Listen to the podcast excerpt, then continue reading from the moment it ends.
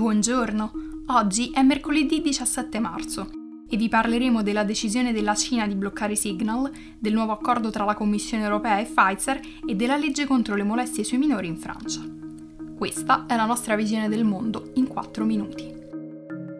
Pechino avrebbe bloccato l'app di messaggistica criptata Signal, a partire da martedì gli utenti cinesi sono riusciti ad accedere all'app solo tramite una rete privata virtuale, che permette di aggirare il cosiddetto Great Firewall, un sistema di censura che blocca siti web, servizi e applicazioni ritenuti inappropriati dal governo, come Facebook, Google e Twitter, ormai inaccessibili da anni, se non appunto tramite VPN. Poco tempo fa Pechino aveva bloccato anche Clubhouse, dopo essersi accorta che gli utenti cinesi lo utilizzavano anche per dibattere sulle detenzioni di massa degli uiguri nello Xinjiang.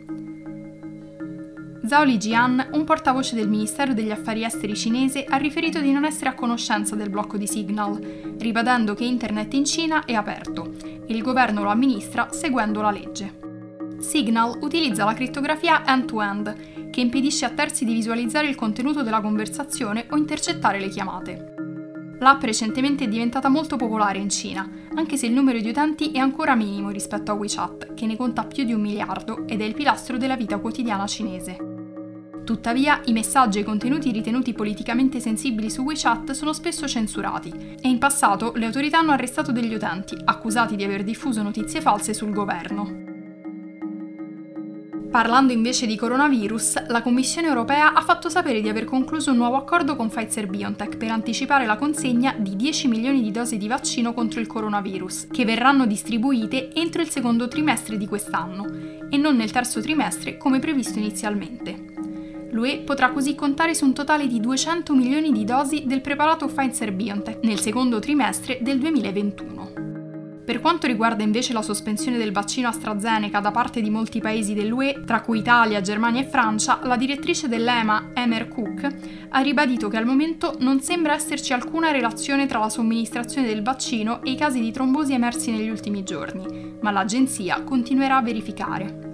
Giovedì l'EMA terrà una riunione straordinaria per valutare i risultati delle nuove indagini sul vaccino e comunicare il verdetto finale sul farmaco. Infine, in Francia, il Parlamento ha approvato all'unanimità un disegno di legge contro le molestie sessuali sui minori. La creazione di questo tipo di legge si è resa necessaria dopo che Camille Kushner ha pubblicato il suo libro La famiglia grande, che accusa il patrigno Olivier Duhamel, un noto esperto costituzionale, di aver abusato di suo fratello. L'anno scorso lo scrittore francese Gabriel Mesneff è stato messo sotto inchiesta per stupro dopo che Vanessa Springora ha raccontato nel suo libro Il consenso di essere stata costretta ad avere rapporti sessuali con lui a metà degli anni Ottanta, quando lei aveva 14 anni e lui 36. La legge stabilisce che sotto i 15 anni un minore non può aver dato il proprio consenso per un atto sessuale. Nonostante i 300 emendamenti proposti, alla fine il disegno di legge è stato approvato con un sostegno trasversale. La pena per lo stupro è stata fissata a 20 anni di reclusione. Il progetto di legge, che include tutti gli atti di violenza sessuale e di abuso sui minori, approderà al Senato per il voto finale. Sono state proposte anche un'estensione della prescrizione per lo stupro di un minore nei casi in cui l'adulto commetta altri reati e pene detentive di 10 anni e una multa di 150.000 euro per chiunque inciti minori sotto i 15 anni a commettere atti sessuali su internet. Per oggi è tutto. Dalla redazione di The Vision. A domani.